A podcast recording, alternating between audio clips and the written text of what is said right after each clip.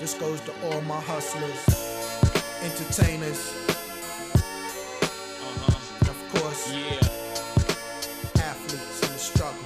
Yo, to make a little yo, yo, yo, yo. Some get a little, and some get none. Shit, I was part of the some get none. Yes, indeed. Yes, indeed. Yes, indeed. I'm back. I'm back recording. Just uh, had a lot of life stuff going on, so I had to take a pause with it. But I'm back recording. Uh, the Spain Sports Talk with the Spain, your host. Um, for those of you who haven't been keeping up, um, I haven't recorded since the NBA Finals ended, and it has nothing to do with the fact that the Celtics lost. Um, I was probably one of the many few who could kind of handle that loss um, because of my expectations wasn't extremely, you know, high. Um, I expected them to be a very good team. Uh, they had a you know rough patch throughout the year, and then towards uh, you know second half and towards the end, they were probably the best team in the whole entire playoffs, even in that finals. But you know, you know the outcome was. Um, they did not succeed, unfortunately. Um, so, but even with all that being said, a lot has happened since then. We've had like situa- like the you know NBA free agency, the draft, obviously. Um, NFL start kicking in again with all types of news. Uh, the NHL um, crowned a new champion. Uh, the Colorado Avalanche they dethroned the back-to-back champs, Tampa Bay Lightning. I'm not really into hockey, and if you've listened to my older episodes, I'm still trying to be more into it. Um, maybe that will be something I'll work on towards the end of this year. But sports talk, I want to just say, like, sports talks with sports talk with the Spain is literally just me using my platform to speak on what I'm passionate about in the sports world in general. Has nothing to do about analyzing analytics, you know, all that. You know, no offense to the sports nerds, like, you know, you got you're considered one if you're really good at it. But it's just pretty much me giving giving flowers to those who don't get spoken about or already are, but people don't remember. Um, bring it up. Uh, speaking of that, you know, I'm very much more into the NFL and than anything, so you'll see a lot of action from that. Um, and I also want to get people into, you know, more into like sports betting. Which great news is uh, the state of Massachusetts have been greenlit for it, so we're just waiting for when it's going to start. Which the rumors are it's going to probably be like end of the year and beginning of next year which will be awesome. It gives people like myself and other people who are into sports betting an opportunity to bet within the state instead of having to leave. um, make some money, you know what I mean? Um, and also, uh, you know, I want to also speak on like fantasy football because that would be pretty cool. Like being able to, um, you know, help those like myself who are fantasy football managers who need a little bit of help figuring out what the fuck's going on um, in the NFL or who to draft, who to pick up, so on and so forth. But anyways, um, since the 22nd of June, that's when I dropped this episode. There's so much has happened, right? For one, I want to go ahead and talk about um, the Major League Baseball season so far as may most of you may already know, I am a Red Sox fan. Um, out of all the Boston teams, Red Sox is probably my favorite Boston team to follow and support. Uh, Celtics is second. It's, it has nothing to do with anything. Just I was just more passionate about the Red Sox than I was with the Celtics. I enjoy the Celtics, uh, the history behind it, and the you know all the great stuff of the league, how it has. Uh, grown throughout the years. And um, but you know, something about being a Red Sox fan was so that I was just so passionate about it. So I don't know. It's hard for me to explain. But anyways, um so on the on that date, when I dropped my episode, and I think I miss, might, have even mentioned how well they have been playing in my episode. They were 39 and 31. They were 39, 31, and they were in the wild card race. They were in that. So they were basically like second because the, the Major League Baseball has expanded their wild card to an additional uh, team. So now you're gonna have six available, uh, six teams that could clinch the playoffs. Three being from uh, one division would be the division leader. So the Red Sox at that moment were actually in the running. Like they were, I believe they were like um, the second team. Yeah, they were second in the wild card. So all three, um, no, they were yeah, they were second. I'm sorry. Yeah, so because the Yankees throughout the whole season they've been just too damn good. You can't really stop them at this point. um, they've they're going through a bit of a rut at the moment, which I almost expected it, but I thought it was going to be much sooner than now. Um, but yeah, the Red Sox, going back to them, they were second in the wild card, just about a half game back from Tampa for the top seed of the wild card. The top seed of the wild card, they played the, the second seed, and the third seed plays the third um, best divisional team in in the in the respective league. And there's an American League and there's a National League, for those who don't know. But, anyways, at that point, they were there. Now, we fast forward to um, now, they are currently in last place in the division. They're, they're 57 and 59. So, which would mean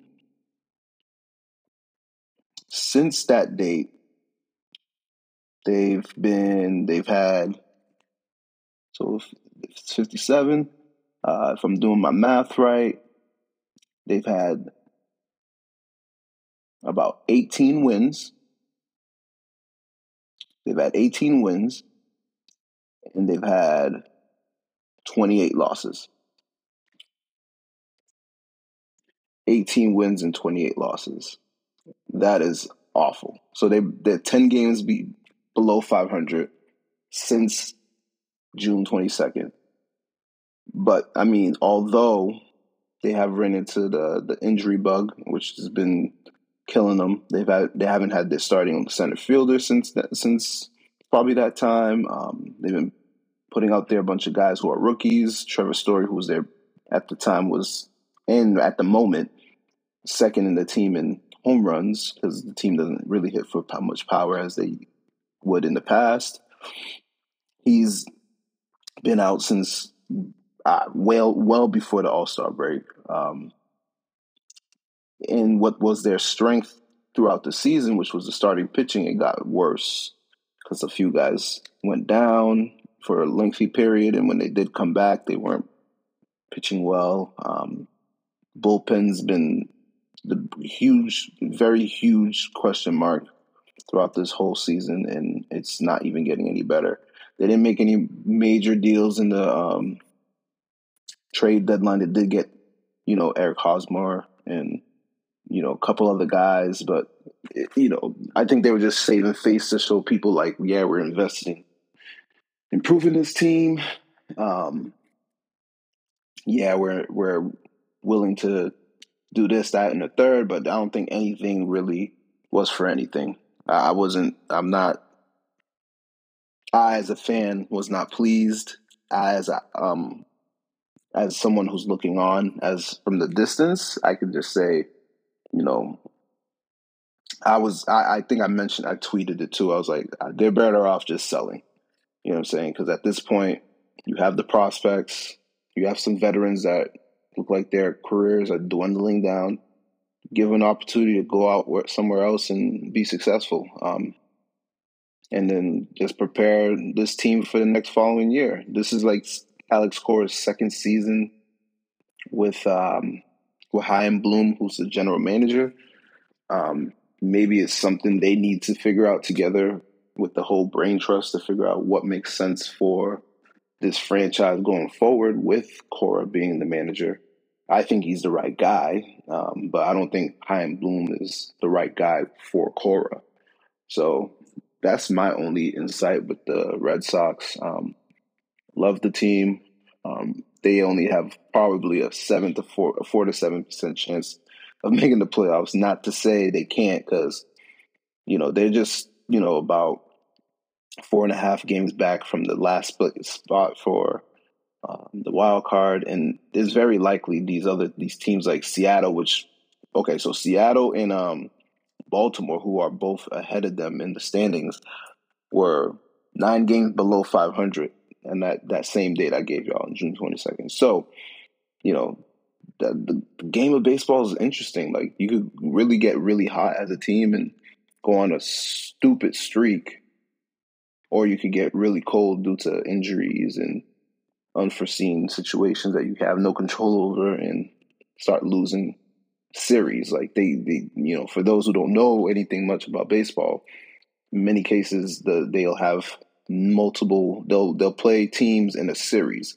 It's not like uh I play you tonight and then I'm gonna see you in two months. Like it's literally like three or four consecutive games playing the same team, but you're seeing a different type of starting pitcher. Uh, the elements might be different.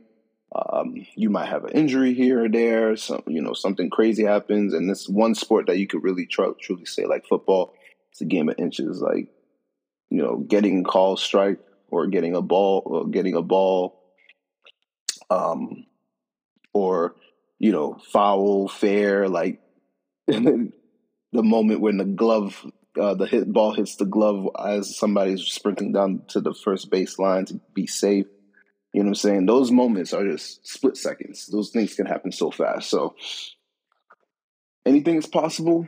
Uh, I've seen crazier things in the in the Major League Baseball, um, and I would not be surprised if the Red Sox found their way um, into the wild card again.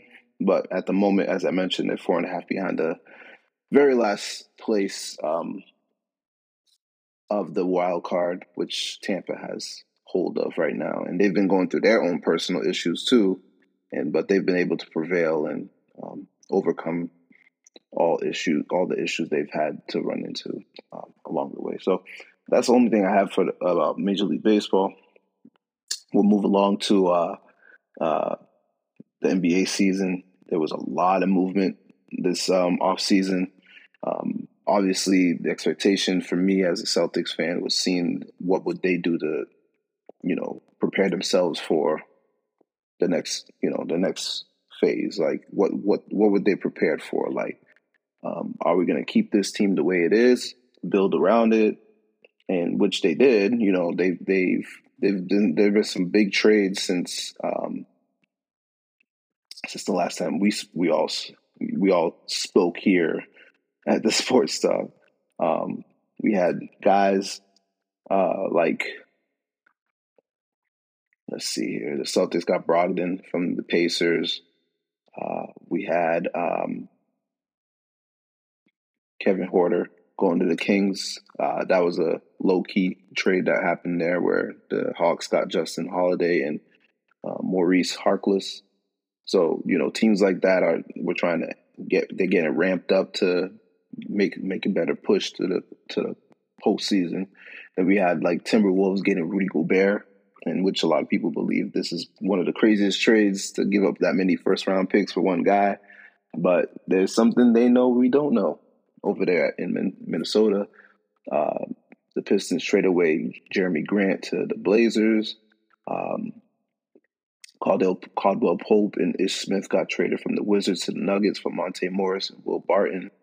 Dejounte Murray got traded to uh, the Hawks from the Spurs for Donali, Donali, Danilo Gallinari and some picks, and Gallinari opted out, uh, got bought out um, or waived, and when he was cleared from Ravens, he signed with the Celtics for two years. Um, the Nets got Royce O'Neale, which we'll talk about the Nets in a little bit. One of the bigger trades was, you know, Christian Wood going from Houston to the Dallas Mavericks, which was a pretty, I thought it was a pretty great trade, especially for what works for Doncic over there. So um, I'm interested to see how that goes. Um, there's some picks being traded around too, um, but those were f- a few of the bigger trades that happened this past off season. Uh, on top of that, there was a lot of movement, as I mentioned, like the Celtics getting Gallinari on a two-year deal. Um, we have some guy, the, some of the Nets. Um, although all the drama going on with Kyrie and Durant, the Nets were still able to retain like Claxton, Patty Mills. They they signed T.J. Warren. so I'm not sure if there was you know the reason for it is because they have an idea that they'll keep the core, or I don't know. Um, you know, Chicago got Goran Dragic, which is a good, you know, I believe that's a good signing. Uh, Andre Drummond as well. So they're they're building up their depth for their bench. Um, you know, so it, you know the NBA man, like it's just gotta take your chances because teams around you are going to improve, and it might be the littlest things too. It doesn't have to be a, like a blockbuster trade or anything. It could be just as little as Bruce Brown going to the Denver Nuggets. You know what I mean? Like that that plays a huge part in how these teams can succeed. Like the defending champions, they were able to retain Kevin Looney, um, Donte DiVincenzo, Vincent, Vincenzo. Um, sorry for butchering his name. I definitely know how to say his name, but I'm butchering the shit out of it. And JaMychal Green. Um, you know, they got guys that fit the build of their franchise. This is these are these are the type of guys you would expect them to have and keep.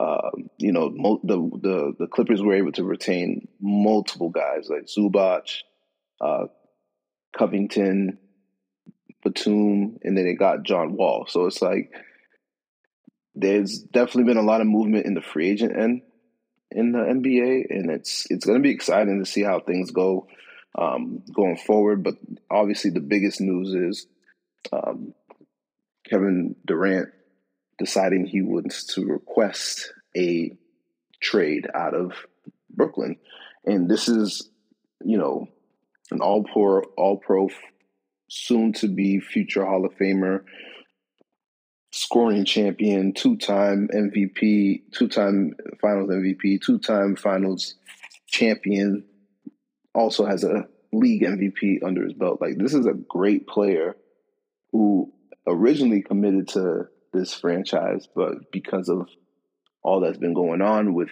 you know, Kyrie's relationship with the franchise, and now we found out he is actually not a big fan of the the, the duo um, of the Nets GM with Steve Nash being the coach, and he pretty much left it to them to choose either him or them, and most franchises will choose the coaching over the player, um, which is you know is silly, especially in the in this in this league because the players bring all the dollars in. The players make this thing go.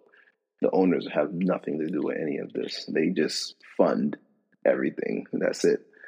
But the entertainment is coming from these players. So, with that being said, there's been multiple rumors um, of for for Durant's departure, soon to be or possible departure from Brooklyn. Um, originally I thought he would probably be better suited for Phoenix Suns because they have the they had the pieces to trade. They're still a, a they're a team that has they were just a couple wins away from winning a championship a couple seasons ago. Um, and that was one of the places he desired to go to. Um, it unfortunately did not happen because they decided to um, give, uh, you know, cough up the dough and keep their keep their players, especially um, keeping DeAndre Ayton on a four year deal. Um, they were able to keep him because they matched um, Indiana Pacers um, restricted free agent offer. So a lot of that was one of his destinations. Another one would be the Miami Heat, but from what the Nets are asking for, and this is the reason why they're having issues here because the Nets are asking for a boatload and no teams really want to give up anything more than what they can to get this guy. And that has nothing to do with him and his talents. It's more or less to do with the fact that most of these teams will have to give up their future or or players that they know that can still be impactful with that player on the team with them.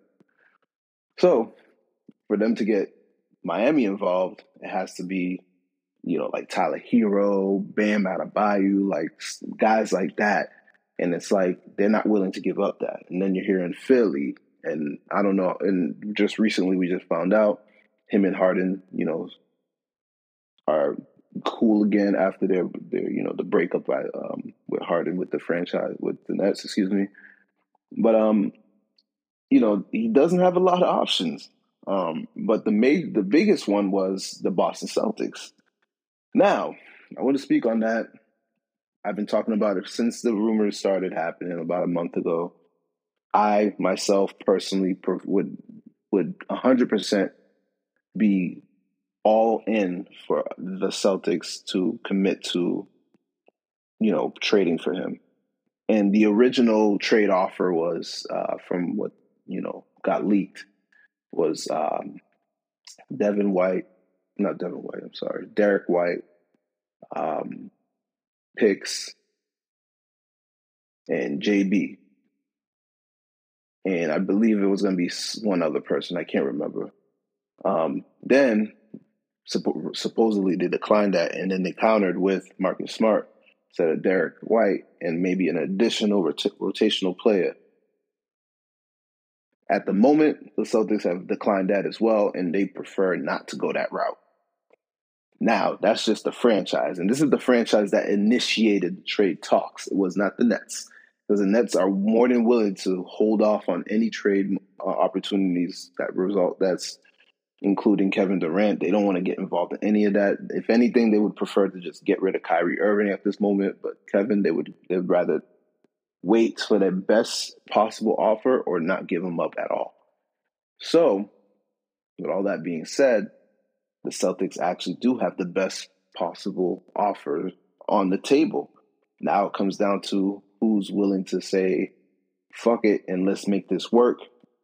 And who's willing to, you know what I'm saying, just willing to just let it be as it is. You know what I mean?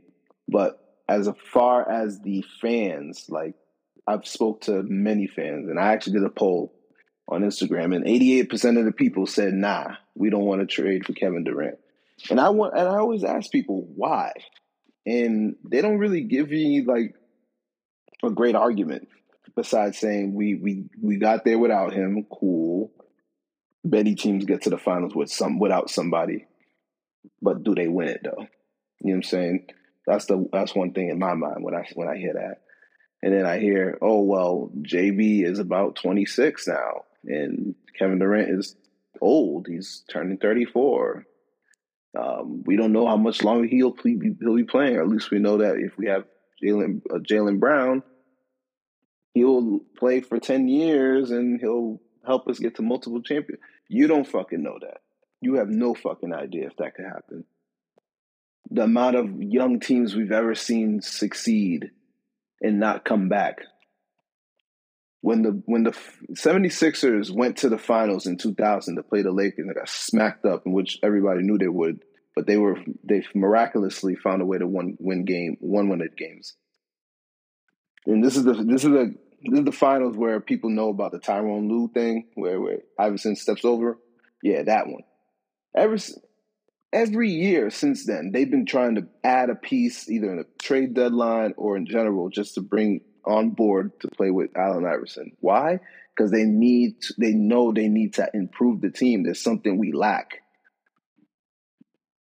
right? Look at look at just look at Phoenix. They're not the youngest team, but they're one of the younger teams in the league as far as experience goes. They made it there and they didn't make no improvements whatsoever. Not to say they did, truly needed it, but something wasn't working. And I'm sure if they had the opportunity, if it didn't cost them so much, they would have pulled the trigger on Kevin Durant two seconds. Because you have two perennial Hall of Famers on your team once you do that, and maybe even three, because you know Booker might be one as well if his career goes continues in that trajectory. Oklahoma Oklahoma Thunder, like Oklahoma City Thunder. Come on, man. Like that's the greatest example. That team was young, They made it to the finals. They've been to conference finals.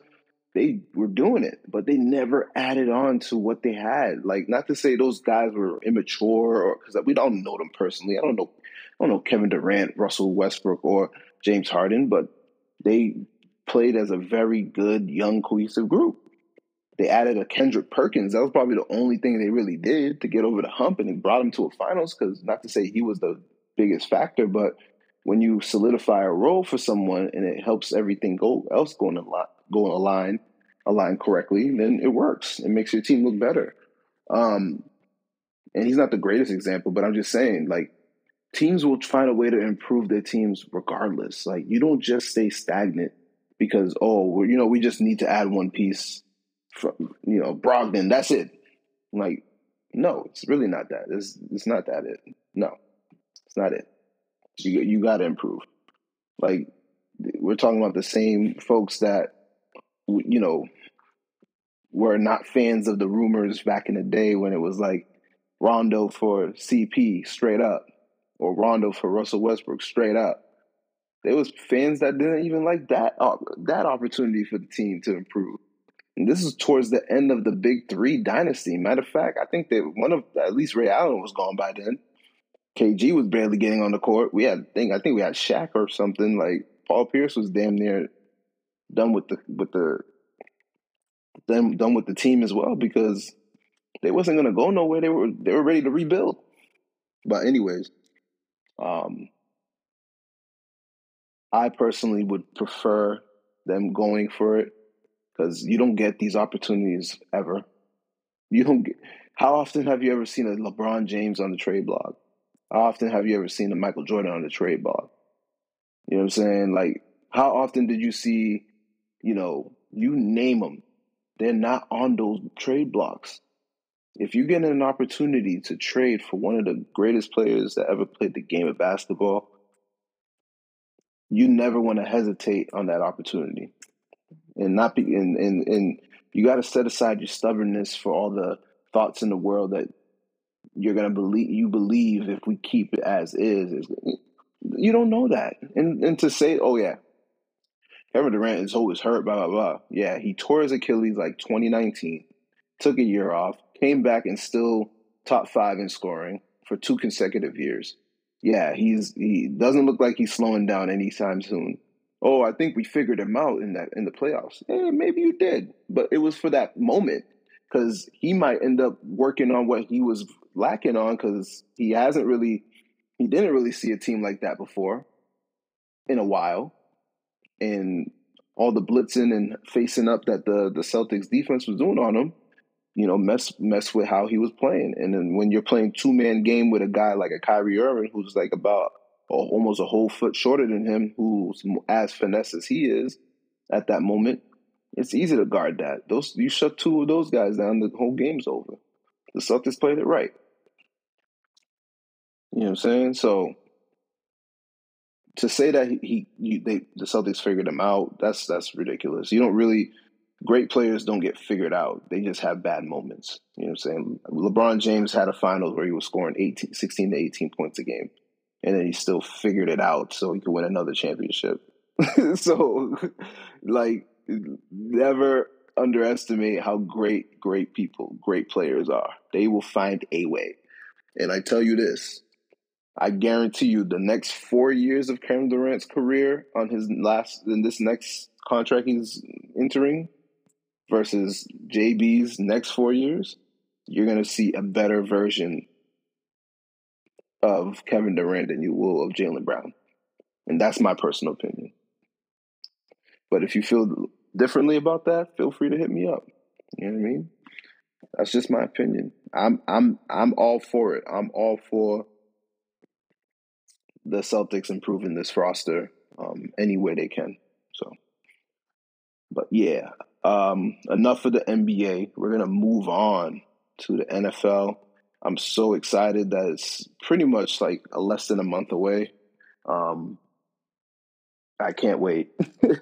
I've been, I've been, I don't know for whatever reason. This is like the, this was, this felt like a very long off season for the NFL. Like I felt like, I felt like I don't know how to explain it.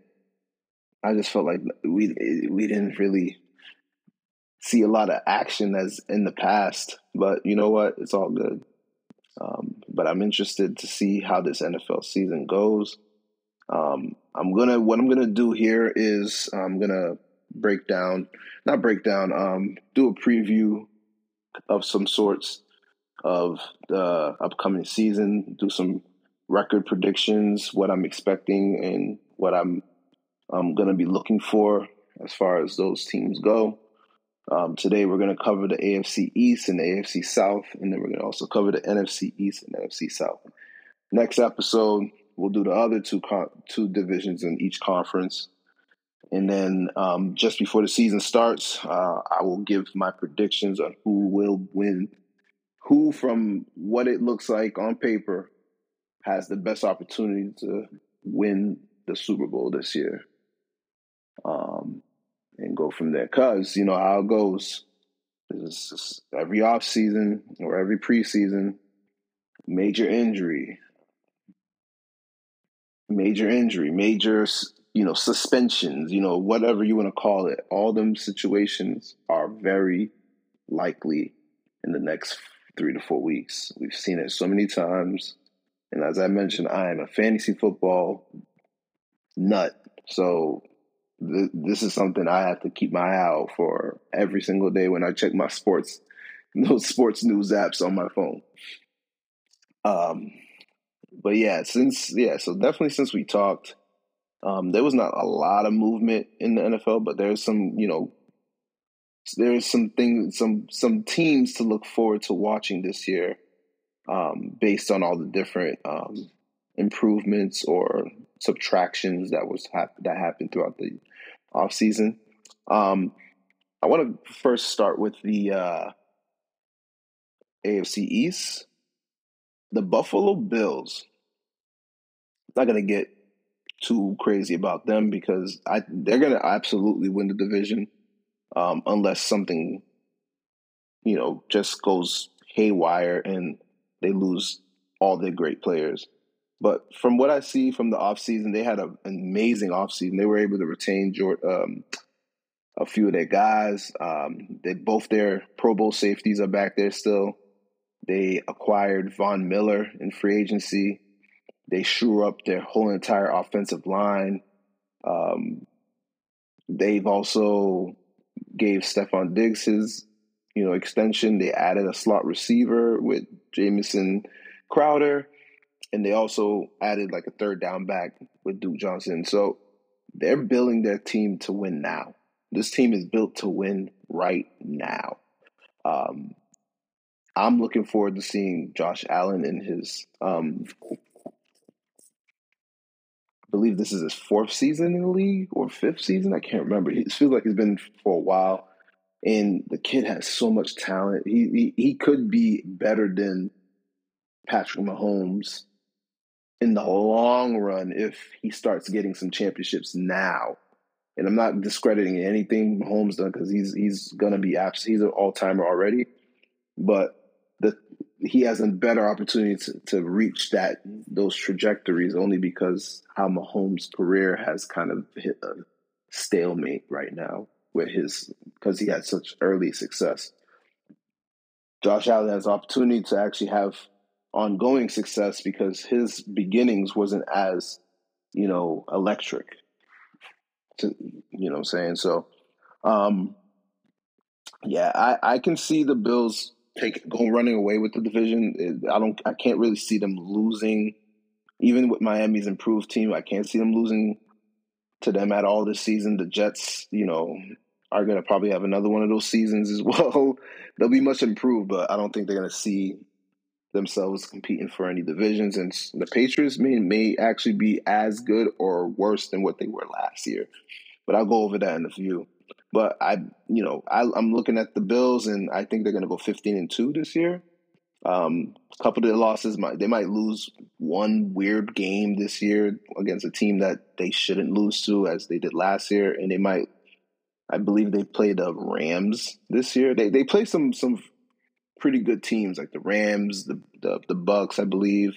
No, I'm, I don't think they play the Bucks, but they play all. I think they play all of the NFC West and all of the NFC South. I, I have to double check, but they are definitely playing Green Bay and Minnesota this year. So it might just be the. I'm sorry, correct. I'm I'm going to correct myself. They're going to be playing. The AFC East is playing the AFC, the NFC North this year. So they'll be playing teams like you know Green Bay, Minnesota, and um, Detroit. So this will be interesting to see. I think they're going to go 15 and two, like I mentioned. Uh, Josh Allen might he's my early pick for MVP this year. Um, I don't want to. I didn't want to do that now, but I can only tell you now that the kid is going to be just as good as he's been in the past couple seasons, and um, the, the the fact that he's as dangerous in the air as he is on with his feet, like a Lamar Jackson, is what makes me pick him out of all the other quarterbacks. Um, moving on, Miami Dolphins. I think they'll go ten and seven they've made some vast improvements on their their offensive end. Uh, they've added a lot of weapons. You know, obviously they they signed Mike Lombardi to uh, uh, not Mike Lombardi, excuse me. Uh, yeah, it's Mike Lombardi. Yeah, um, as their head coach, uh, rookie head coach. He was the the OC over at um, uh, San Francisco. Uh, he he's an offensive guru, so he obviously it's going to be like a tr- attractive place to go because you know all the opportunities you'll get on that offense. Uh, they were able to sign Sony Michel, Chase Edmonds, Teddy Bridgewater. We backing up Tua. Uh, Tyreek Hill requesting a trade, and he got and he ended up trade getting traded there this past off season. Um, they've also got Raheem Mostert. Um, he was also over at um, San Francisco. Um, Cedric Wilson, he was with the, the Dallas Cowboys. Uh, they, you know, Terron Armstead to to you know man the left side. They got Connor Williams from the from the Dallas Cowboys. Um, they re- they resigned some of their defensive guys to big deals. Like they they're they're building their team to, to be successful. They want to win. Um, they might be a they might be a quarterback away. We'll see how Tua does with more tools. Um, you know, obviously we all know what's going what was going on also this offseason with the supposed tampering situation with Tom Brady and the Miami Dolphins, which the Dolphins actually got they lost the first round pick and a bunch of stuff due to the discrimination um, situation that was going on over there with Brian Flores. So going forward, um, moving on, excuse me. Uh, yeah, I got the Dolph- Dolphins going ten and seven. They, will have a winning season, but they're not going to make the playoffs. I don't think they're to. That the, that whole entire conference is extremely competitive. Com- uh, extremely competitive. So, if you're going to win out of there, you got to make sure you're you're you're winning more than ten games this year because it's too, especially on that AFC West, and we'll we'll go we'll talk more about that. Uh, moving on to the Patriots, um, they did make some interesting signings. Um, they kept some guys that they had. Um, they Jabril Peppers as a signing was one. Um, they got Devon, DeVante Parker from the Dolphins. Ty Montgomery in free agency. Um, they kept some guys like Trent Brown. Uh, they brought back Malcolm Butler, which I was shocked about. I would have never thought that guy would be back over there, and um, and Terrance Mitchell. Now the the team didn't really do much to improve the offense as far as on paper, um, but you know, I think the biggest issue they have over there may not be the player the players that they have. It might just be like the direction. Um, losing Josh McDaniels um, to the Oakland Raiders, um, I think that will affect them more than anything because they brought back some some of their old colleagues um, to play be as coordinators, and it's yet to be seen because none of the coordinators have an actual role. So, which means, you know, hopefully, if, you know, being that the culture has rarely changed in the past almost 25 years. Hopefully, it's just an easy, you know, transition for Mac Jones, but it's never good when you're having to be a young quarterback in the league and you're already at your second coordinator and your second coordinator doesn't even have a role. You don't even know who he is or what he does or if you're going to be hearing multiple different people telling you something different throughout the whole entire season. So it'd be yet to be seen how this goes. They have a lot of personnel movement going on over there. Um, obviously, I'm here in Massachusetts, so I hear a lot of you know Patriot news. They do have um, a lot going on on the you know, they're not having the most successful offseason as far as practice goes and everything. But we'll we'll see. You know, it's when you finally get on on with the regular season and you put you know a hat on a hat and all that stuff. You do you you'll see for yourself how a team really plays. All the fucking practice, training camp shit. Like it, it sounds good for now for all the drama, but it's like it's we'll, we'll wait till we get on the field so I'm interested to see how that team looks with us with Mac on his second year. All those guys they signed for big money, if they actually live up to the big money, and if their defense is actually as good as they were last year, uh, would they be able to compete with teams like Buffalo and the rest of the AFC West and teams like Cincinnati and you name it? You know, it's it's going to be interesting to see how how this team plays um, this season. And uh, I got them at seven and ten this year. Then so that means I I, I predicted them to be less uh, worse than they were the year before, and um, only because I'm not too sure how the direction of the team's going to look with the coordinator situation. Um, New York Jets. Uh, I'm going to get ahead of it. I they're to just get three wins this year. Three and fourteen. They do have a lot of. They made a lot of big moves this this off season um, with free agents, um, which, you know, the way the team is right now, it's still in that rebuild phase, but it's now rebuilding the culture.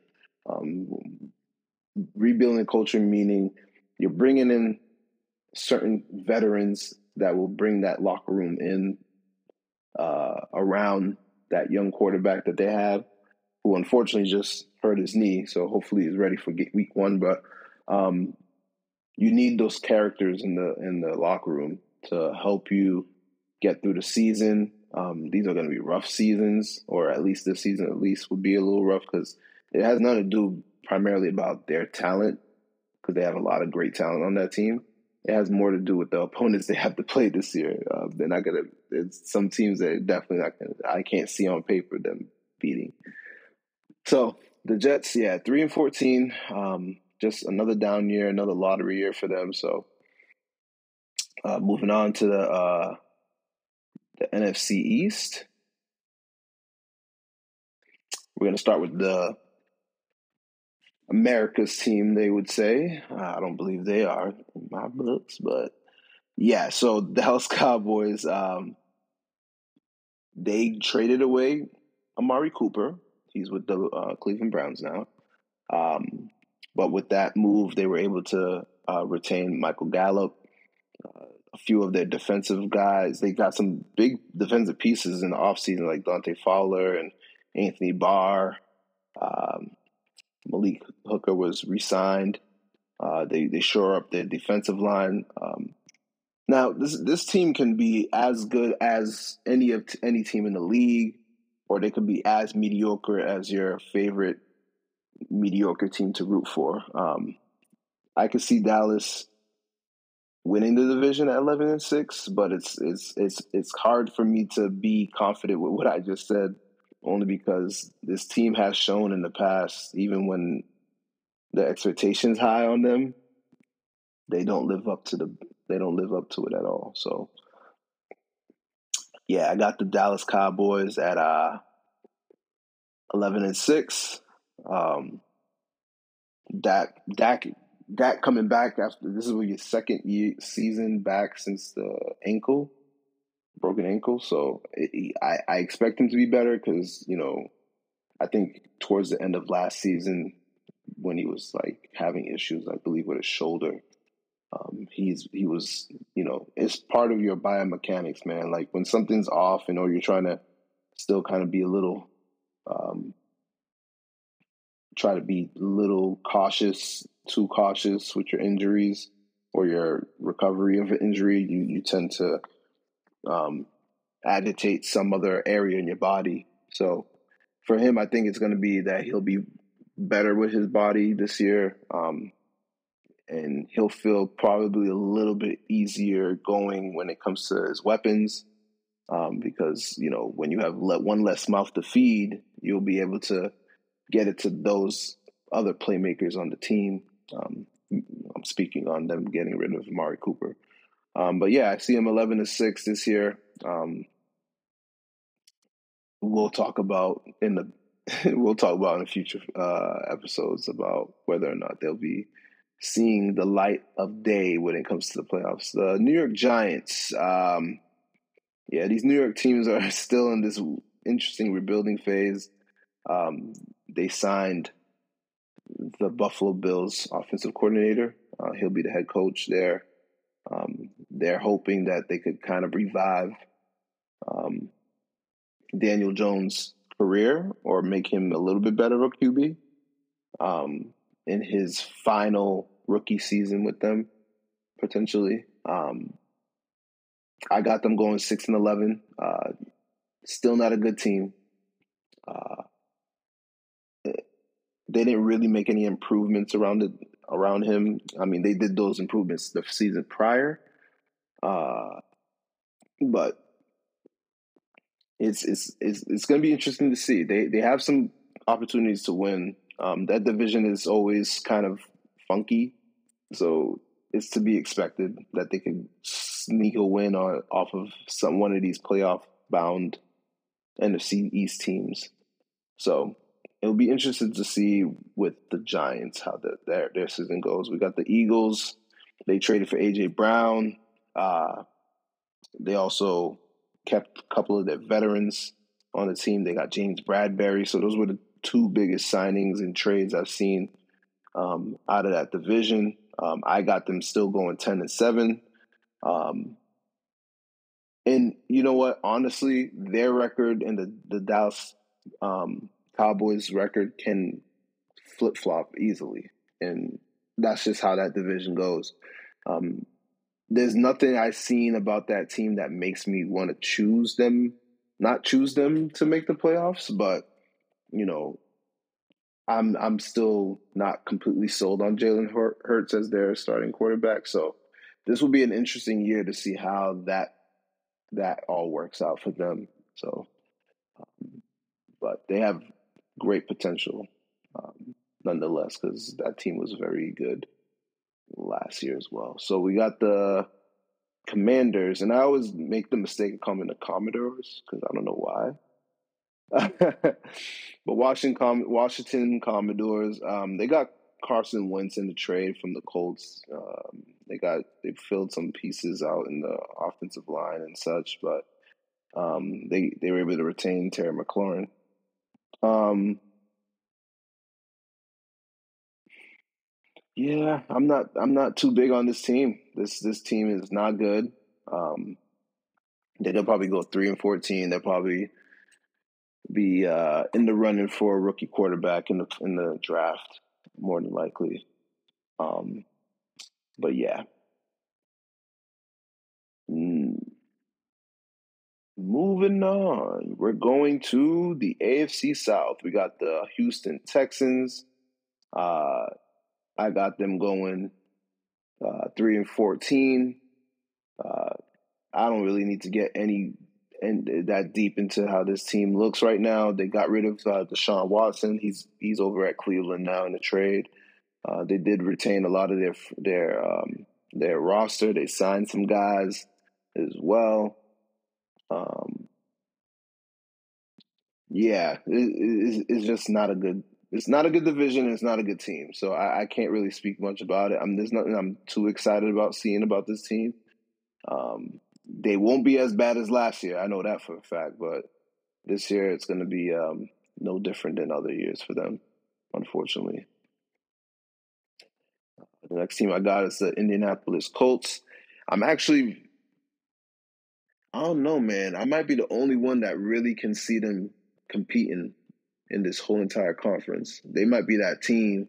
This might be the dark horse of the whole entire conference. Like we got some juggernaut teams this year on all over the the conference. So even ten, like I mentioned, ten wins might not be enough, but this might be the team that scares everybody because they kept the they kept their their defense as it was. Um, they even added they even added a pass rusher, um, Ngakoue. He got um, traded over there, and then the biggest move was getting Matt Ryan. Um, I think his time was ending over in uh, Atlanta. Um, you know, pieces were falling apart over there. Um, and he's a, he's still a formidable starter. Like he's still a guy that you could, in the right situation, he could win games for you. Um, so I'm excited to see that. I'm excited to see how he plays with that that running back.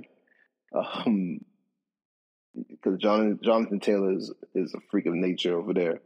Um, and him with Michael Pittman Jr. Like he, he's going to have some better options than he had in the past. And then st- they they signed Stephon Gilmore to their defense, so they they've been making some moves over there.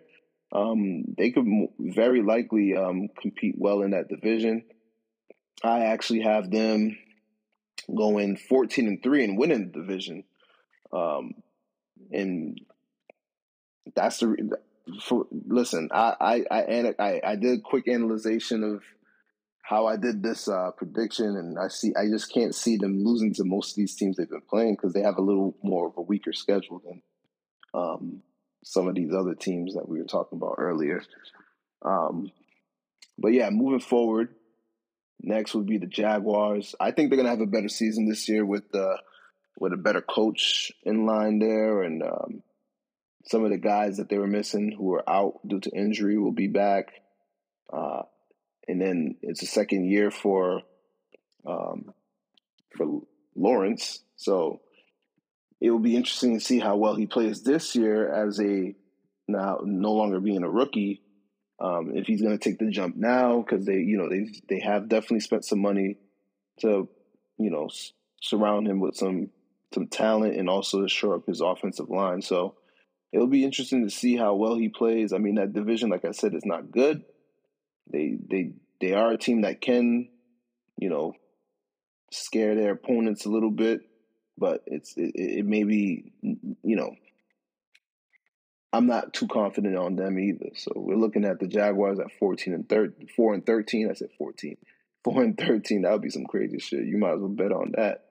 Um, and the last the last team I'm going to cover from that division will be the Tennessee Titans. They did trade away AJ Brown, um, but they did uh, acquire uh, Robert Woods in a trade. Uh, they signed some of the guys. Uh, they resigned some of the guys to some big deals. Um, now, for this team, it really comes down to a couple things. It's Derrick Henry, and it's him staying healthy for a whole entire NFL season which is going to be always tough for a guy who is that size and you know literally teams are stacking up guys to just take him down. And that, that wears you down. That wears down your body as a running back. Um, the other thing would be Ryan Tannehill. Like how how well can he play if his star running back is not fully involved in the game? How how much of a leader can he be when the when it's crunch time um, I think he's a very he's a very good quarterback, but is he one of the best out there? Not really. Um, and you know, they they're good enough to win. They are absolutely good enough to win. Uh, they they're well coached. Their defense is, you know, just above average. Um, but as long as Henry, I'm assuming like all my predictions are based on if the health if health is on these teams' side. Like I know that plays a huge part how things go.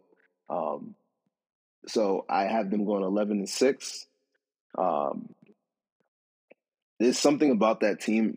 No matter how much I want to find a way not to like them, they always have something that keeps them competing.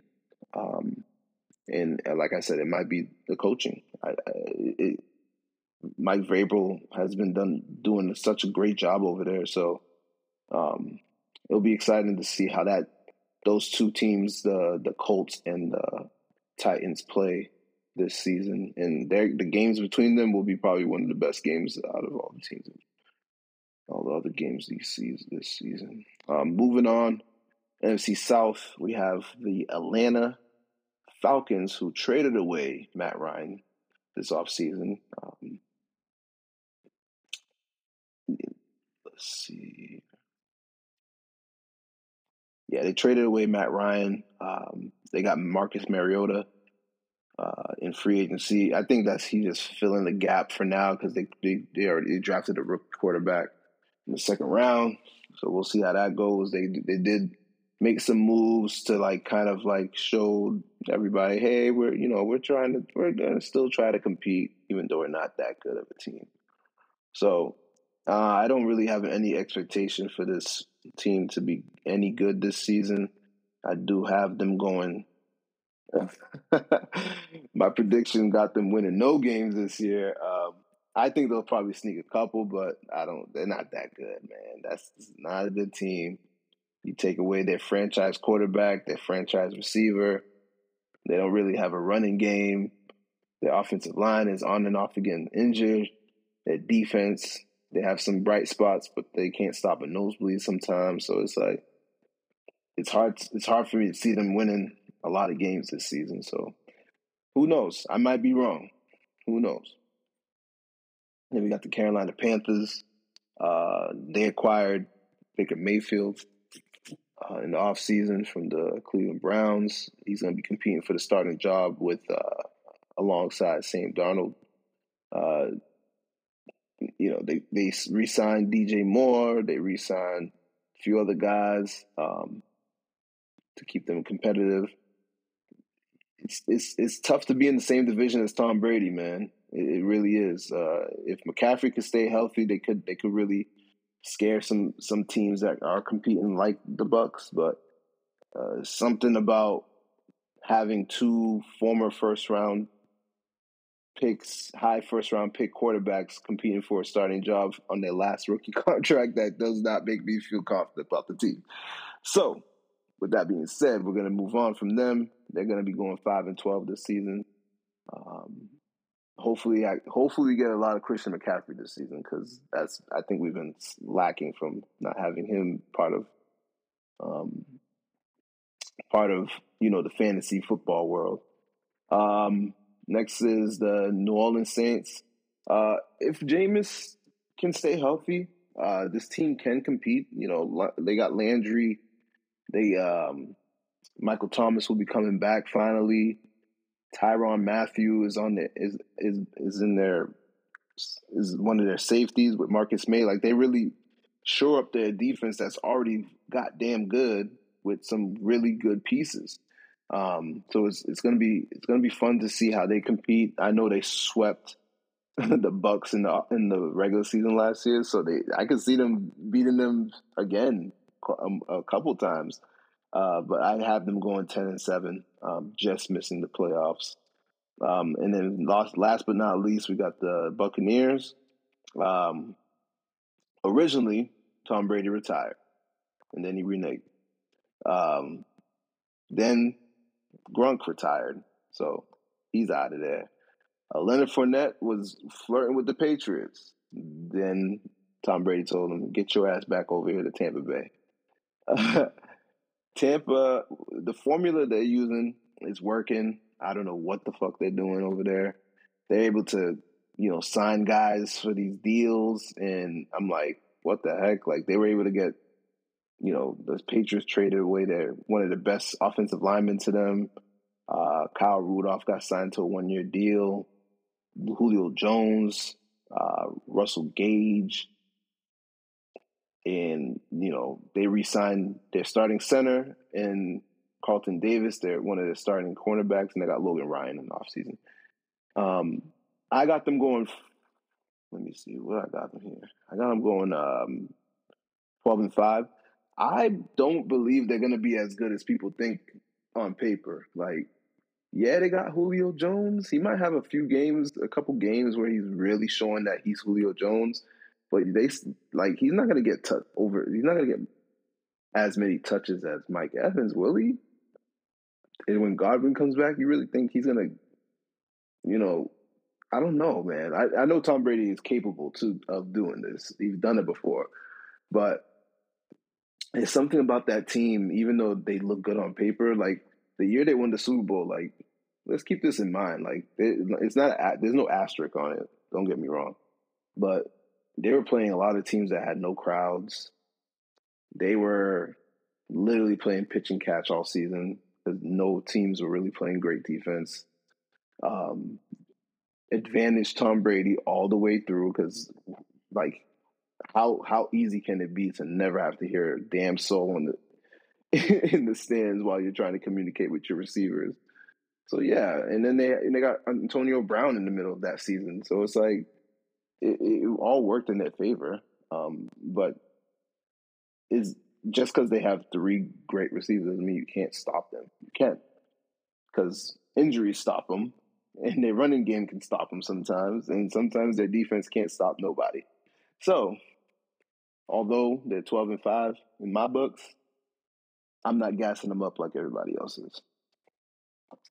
So, um, next episode we're gonna touch on the rest of the NFL, and uh, I'll let you know who I got in, in the playoffs and uh, and why.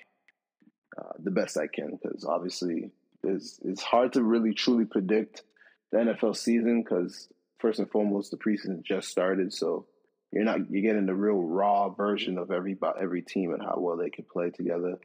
Um, this probably this week two of the preseason, you'll probably see more starters in the game.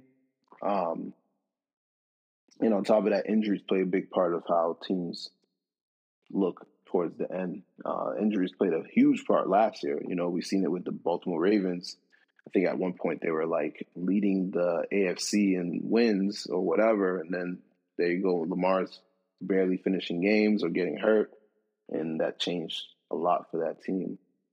Um, so, yeah, we'll cover the rest of the the league in the next episode. Um, once I get all this rust off of me. But uh, I want to close off the um, the podcast and talk about a few things. Uh, one would be that um, want to address the unfortunate um, situation with Brittney Griner um, getting nine years in Russia. Uh, you know, first and foremost, free, free, free her. You know, uh, it would be, you know, it'd be nice that we could find a way to get her back home to her family.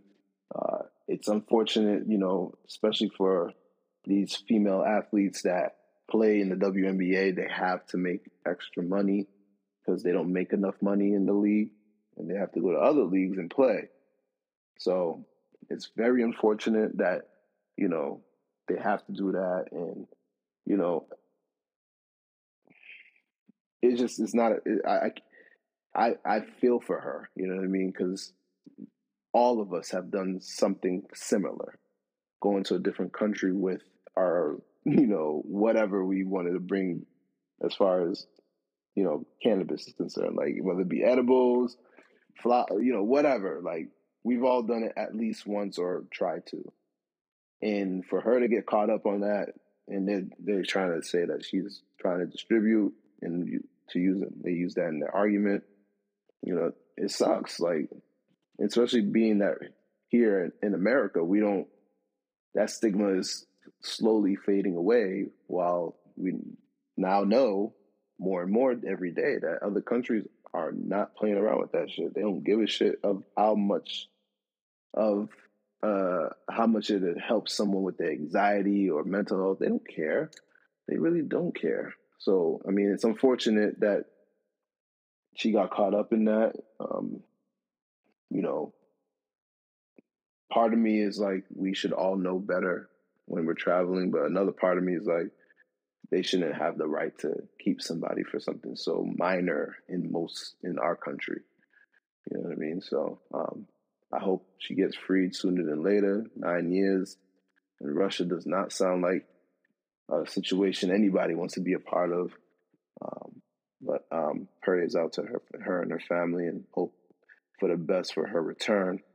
Um, also wanted to talk about uh, on a lighter note, uh, one of my favorite athletes in general. Like, not even I don't care about any type of gender in the situation whatsoever. I truly believe she's one of the greatest athletes I ever watched in my generation, and that's Serena Williams. Uh, last week, she announced this will be it. After the U.S. Open, she will retire. And I want to just say that it was a pleasure watching her. She made me want to watch tennis uh, whenever she played. Um, it's also a pleasure to know that a woman like her can be so competitive and just like intimidating and bold and inspiring. And, um, you know, to Serena Williams, thank you you were an amazing player, amazing athlete. Uh, she has the most Grand Slams in Open era. Uh, that's 23. Uh, she has several um, Olympic gold medals, I believe. Uh, she just has so many accolades. I can't even go through all of them to be honest with you. But she's just she's a she's a legend. She's she's the greatest ever one of the greatest that ever done it, and um, it's you know it'll be sad to see that she will never be back on the court anymore but it was a pleasure watching her for sure. Um, so happy trails to miss serena williams and i hope you the best in your endeavors in the future. And i'm pretty certain we're to probably see you back on the court one day but know, we'll we'll leave that for another day. Um, but yeah, I wanted to talk about that, and then I want to end off this episode with, um, you know, speaking on one of the one of our legends who passed away recently, um, Russell, Mr. Bill Russell, uh, number six of the Celtics. Um, definitely want to talk about how like when I started really getting into like basketball, um, there was few players I was big fans of. I was a huge fan of Michael Jordan, as many people already knew. Um, also was a fan of Allen Iverson because you know he was my height, and I, I never would have thought a guy my height could you know lead the league and some shit. And then another player that I was always and, and you know anytime I saw anything about him, I was like amazed and and like interested about was Bill Russell, um, because he didn't he wasn't the flashy guy. He wasn't the flashy guy, but he but he was flashy for his time. And he just did a lot of things that a lot of players weren't doing. He was the first um, he was the first to be to win multiple MVPs. He's the first to have multiple championships. Better yet, eleven of them. Um, I believe he's also the first black coach to win a championship in the NBA. Um, the man is a legend, and there's nothing more or less you can say about that. He's he's not a goat. He's not um, all these other things people want to call him. He's a legend. He's he's he's immortalized internal uh, eternally. Like nothing else will ever change that about this man. And for for what he did especially back in the day, like being that you were like back in the day, you know, he when he was playing, he he he had more challenges than just being an NBA player. He had he was a black man in NBA. He was a black man in society, and he had to handle all the the trials and tribulations of what was, you know, happening around his his in his environment. And he was a very um, he's very vocal about that stuff. On top of him being such a great, successful player in NBA, and you know him being an activist and also being very active in his career, you know, shows you a lot. Uh, shows you a lot about that man and what he meant to, you know, black basketball players that came up after him, or just black kids that were watching Celtics games and were just like, oh my god, like one of the greatest players is on our team and he's black. You know what I mean? Like for for you to be able to see him and how, you know, he was a true champion on and off the court. and then he was still great in the community. And you know, even in my in my days now, all the times we used to see him was when during the NBA Finals presenting the NBA MVP, uh, Finals MVP. You're like, man, this guy's he looks good enough to never, you know, you would never think he passed away. He looked good. He looked good. He looked like he was in good health and all that stuff. But um, you know, he he unfortunately passed away a couple weeks ago. Um, and the the NBA did the right thing. They they're retiring number six all over the league. Um, and I and I hope that they do focus on honoring him throughout the whole entire season. Um, and you know, expressing the love that we have for him being a legend and a spoke a great ambassador of the game of basketball and a great ambassador of the black culture, the black the black athlete, the black man. Um, but yeah, um, rest in peace to Mr. Bill Russell. We appreciate you. We love you. And uh, Celtics Nation will always remember you. And um, hopefully the Celtics find a way to to honor you this year and get you a, get a championship in your name. And with that, I'm out of here. Y'all have a good one. This goes to all my hustlers, entertainers, uh-huh. and of course, yeah, athletes in the struggle. Yo, to make a little yo, yo, yo, yo. Some get a little, some get none.